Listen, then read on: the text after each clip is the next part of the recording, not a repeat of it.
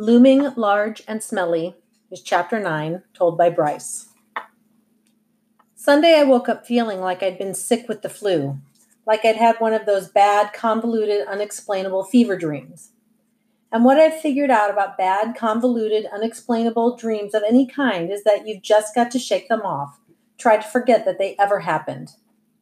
I shook it off all right and got out of bed early because I had eaten almost nothing the night before and I was starving. But as I was trucking into the kitchen, I glanced into the family room and noticed that my dad was sacked out on the couch. This was not a good sign. This was a sign of battles still in progress, and it made me feel like an invader in my own territory. He rolled over and kind of groaned and then curled up tight under his skinny little quilt and muttered some pretty unfriendly sounding stuff into his pillow. I beat it into the kitchen and poured myself a killer bowl of cornflakes, and I was about to drown it in milk when my mother comes waltzing in and snags it away from me. You are going to wait, young man, she says. This family is going to have Sunday breakfast together. But I'm starving. So are the rest of us. Now go. I'm making pancakes and you're taking a shower. Go. Like a shower is going to prevent imminent starvation. But I headed down to the bathroom, and on my way, I noticed that the family room was empty. The quilt was folded and back on the armrest. The pillow was gone. It was like I'd imagined the whole thing. At breakfast, my father didn't look like he'd spent the night on the couch. No bags under his eyes, no whiskers on his chin. He was decked out in tennis shorts and a lavender polo shirt, and his hair was all blown dry like it was a workday. Personally, I thought the shirt looked kind of girly, but my mom said, You look very nice this morning, Rick. My father just eyed her suspiciously.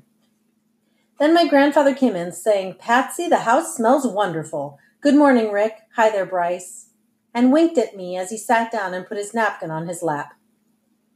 Lynetta, my mother sang out, breakfast. My sister appeared in a triple X mini skirt and platform shoes with eyes that were definitely of the raccoon variety. My mother gasped but then took a deep breath and said, Good morning, honey. You're, you're, I thought you were going to church this morning with your friends. I am, Lynetta scowled and sat down. Mom brought pancakes, fried eggs, and hash browns to the table. My father just sat there stiff as a board for a minute. Finally, he shook out his napkin and tucked it into his collar. Well, my mother said as she sat down, I have come up with a solution to our situation. Here it comes, my father muttered, but my mother gave him a glare that shut him down cold. The solution is, my mom said as she served herself some pancakes, we're going to invite the bakers over for dinner. My father blurts out, What? Lynetta asks, All of them? I put in, Are you serious? But my grandfather heaps on another fried egg and says, That, Patsy, is a marvelous idea. Thanks, Dad, she says with a smile, then tells Lynetta and me, Of course I'm serious, and yes, if Julie and the boys want to come, they'll be invited. My sister starts cracking up. Do you know what you're saying? Mom smooths the napkin into her lap. Maybe it's about time I found out. Lynetta turns to me and says, She's inviting the core of Piss Poor over for dinner. Oh, this is something I really woke up expecting. My father shakes his head and says, Patsy, what purpose does this serve? So I made some stupid cracks last night. Is this the next phase of my punishment? It is something we should have done years ago. Patsy, please. I know you feel bad about what you found out, but an awkward dinner party isn't going to change anything. My mother ran syrup all over her pancakes, popped the top closed, licked her finger, then locked eyes with my dad. We are having the bakers over for dinner. And that, she didn't have to tell him, was that. Dad took a deep breath, then sighed and said, Whatever you want, Patsy. Just don't say I didn't warn you. He took a bite of hash browns and mumbled, A barbecue, I suppose? No, Rick, a sit down dinner, like we have when your clients come over. He stopped chewing. You're expecting them to dress up? Mom glared at him. What I'm expecting is for you to behave like the gentleman I always thought you were. Dad went back to his potatoes, definitely safer than arguing with Mom. Lynetta wound up eating the entire white of a fried egg and almost a whole pancake besides. Plain, of course, but from the way she was glutting and giggling as she ate, it was obvious that at least she was in a good mood. Granddad ate plenty, even for him, but I couldn't tell what he was thinking. He was back to looking more granite than human. Me, I'd started tuning into the fact that this dinner could be more than awkward. It could be trouble. Those rotten eggs were back from the grave, looming large and smelly right over my head. Sure, Granddad knew, but no one else in my family did. What if it came up at dinner? I'd be dead. Fried, cluck faced meat. Later, as I was brushing my teeth, I considered bribing Julie, getting her on board so that nobody brought up the subject of eggs. Or maybe I could sabotage the dinner somehow, make it not happen. Yeah, I could. I stopped myself and looked in the mirror. What kind of wimp was I anyway? I spit and headed back to find my mom.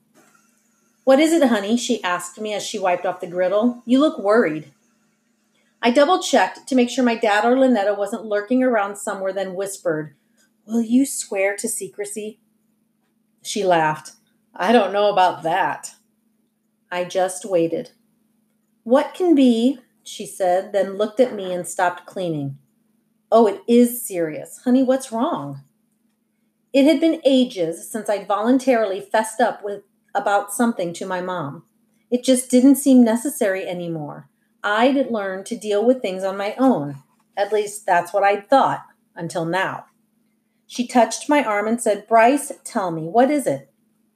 I hopped up to sit on the counter, then took a deep breath and said, It's about Julie's eggs. About her eggs? Yeah, remember that whole chicken hen salmonella disaster? That was quite a while ago, but sure, well, what you don't know is that Julie didn't bring eggs over just that once. She's been bringing them over every week, or about that anyway. She has? Why didn't I know about this? Well, I was afraid Dad would get mad at me for not telling her we didn't want them, so I started intercepting them. I'd see her coming, get to her before she rang the bell, and then I'd toss them in the trash before anyone knew she'd been here. Oh, Bryce, well, I kept thinking they'd stop. How long can a stupid chicken lay eggs? But I take it they have stopped? Yeah, as of last week, because Julie caught me chucking a carton in the trash outside. Oh dear. Exactly. So what did you tell her? I looked down and mumbled. I told her that we were afraid of salmonella poisoning because their yard was such a mess. She ran off crying, and the next thing I know, she's starting to fix up their yard. Oh, Bryce! Exactly. She was dead quiet for a minute, then very softly she said, Thank you for your honesty, Bryce. It does help to explain a lot. She shook her head and said, What that family must think of us, and got back to cleaning the griddle. All the more reason to have them over for dinner, if you ask me. I whispered, you're sworn to secrecy on this whole egg thing, right? I mean, Julie told Granddad, so he knows, but I don't want this to spread to, you know, Dad. She studied me a minute, then said, Tell me you've learned your lesson, honey. I have, Mom. Okay, then. I let out a big sigh of relief. Thanks. Oh, and Bryce? Yeah? I'm very glad you told me about it. She kissed me on the cheek, then smiled and said, Now, didn't I hear you promise you'd mow the lawn today? Right, I said, and headed outside to trim the turf. That evening, my mother announced that the bakers would be over Friday night at six o'clock, that the menu included poached salmon, crab risotto, and fresh steamed vegetables, and that none of us had better weasel out of being there. My dad muttered that if we were really going to do this, it would be a whole lot better to barbecue because at least that way he'd have something to do. But my mom positively smoked him with her eyes and he dropped it. So they were coming, and it made seeing Julie at school even more uncomfortable than usual. Not because she gushed about it or even waved and winked or something. No, she was back to avoiding me. She'd say hi if we happened to run into each other, but instead of being like right over my shoulder anytime I looked, she was nowhere. She must have ducked out back doors and taken roundabout ways through campus. She was, I don't know, scarce. I found myself looking at her in class. The teacher'd be talking and all eyes would be up front, except mine. They kept wandering over to Julie. It was weird. One minute I'd be listening to the teacher, and the next I'd be completely tuned out looking at Julie. It wasn't until Wednesday in math that I figured it out. With the way her hair fell back over her shoulders and her head was tilted, she looked like the picture in the paper. Not just like it. The angle was different and the wind wasn't blowing through her hair, but she did look like the picture. A lot like the picture. Making that connection sent a chill down my spine, and I wondered what was she thinking? Could she really be that interested in root derivations? Darla Tressler caught me watching, and man, she gave me the world's wickedest smile. If I didn't do something fast, this was going to spread like wildfire. So I squinted at her and whispered, There's a bee in her hair, stupid. Then pointed around in the air like, There it goes, see? Darla's neck whipped around searching for the bee, and I straightened out my focus for the rest of the day. The last thing I needed was to be scorched by the likes of Darla Tressler. That night, I was doing my homework, and just to prove to myself that I'd been wrong, I pulled that newspaper article out of my trash can. And as I'm flipping it over, I'm telling myself, it's a distortion of reality. It's my imagination. She doesn't really look like that. But there she was, the girl in my math class, two rows over and one seat up, glowing through newsprint. Lynetta barged in. I need your sharpener, she said. I slammed my binder closed over the paper and said, You're supposed to knock. And then, since she was zooming in and the paper was still sticking out, I crammed the binder into my backpack as fast as I could. What are you trying to hide there, baby brother? Nothing, and stop calling me that, and don't barge into my room anymore. Give me your sharpener and I'm history, she said with her hand out. I dug it out of my drawer and tossed it at her, and sure enough, she disappeared. But two seconds later, my mom was calling for me, and after that, well, I forgot that the paper was in my binder. Until first period the next morning, that is.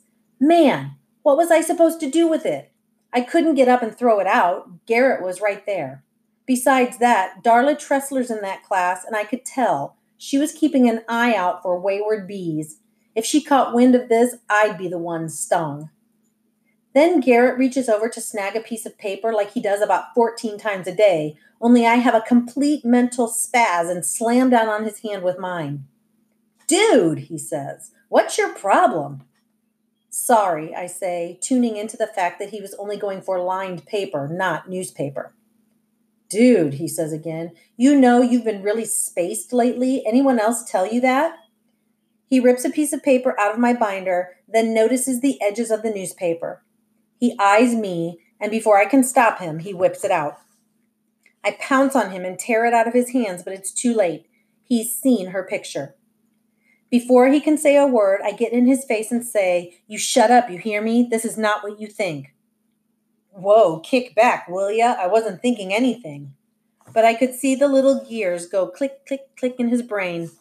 Then he smirks at me and says, I'm sure you've got a perfectly reasonable explanation for why you're carrying a picture of Julie Baker around with you. The way he said it scared me, like he was playing with the idea of roasting me in front of the whole class. I leaned over and said, Zip it, would you?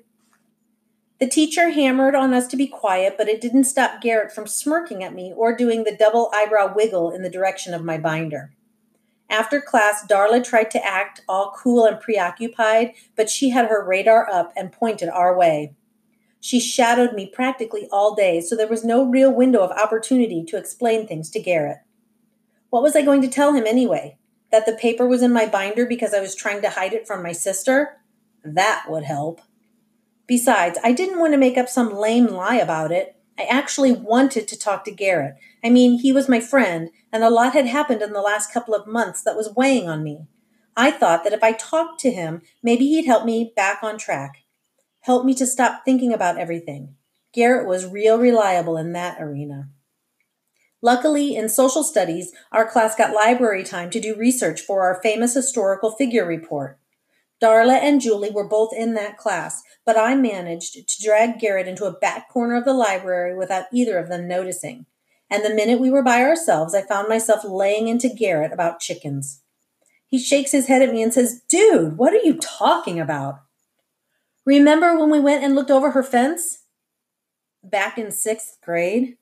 Yeah, remember how you were down on me for wondering what a hen was? He rolled his eyes again. He rolled his eyes. Not this again.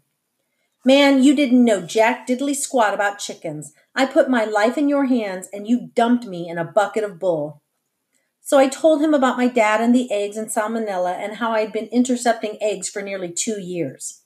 He just shrugged and said, Makes sense to me. Man, she caught me. Who? Julie! Whoa, dude. I told him about what I'd said and how almost right after that she was out playing Weed Warrior in her front yard. Well, so it's not your fault her yard's a mess. But then I found out that they don't even own that house. They're all poor because her dad's got a retarded brother that they're, you know, paying for. Garrett gives me a real chumpy grin and says, A retard? Well, that explains a lot, doesn't it? I couldn't believe my ears. What? You know, he says, still grinning, about Julie. My heart started pounding and my hands clenched up, and for the first time since I'd learned to dive away from trouble, I wanted to deck somebody. But we were in the library. And besides, it flashed through my mind that if I dis- if I decked him for what he'd said, he'd turn around and tell everyone that I was hot for Julie Baker, and I was not hot for Julie Baker. So I made myself laugh and say, "Oh, right," and then came up with an excuse to put some distance between him and me. After school, Garrett asked me to come to his house and hang for a while, but I had zero interest in that. I still wanted to slug him. I tried to talk myself down from feeling that way, but in my gut, I was flaming mad at the guy. He'd crossed the line, man. He'd crossed it big time. And what made the whole thing so stinking hard to ignore was the fact that standing right next to him on the other side of the line was my father.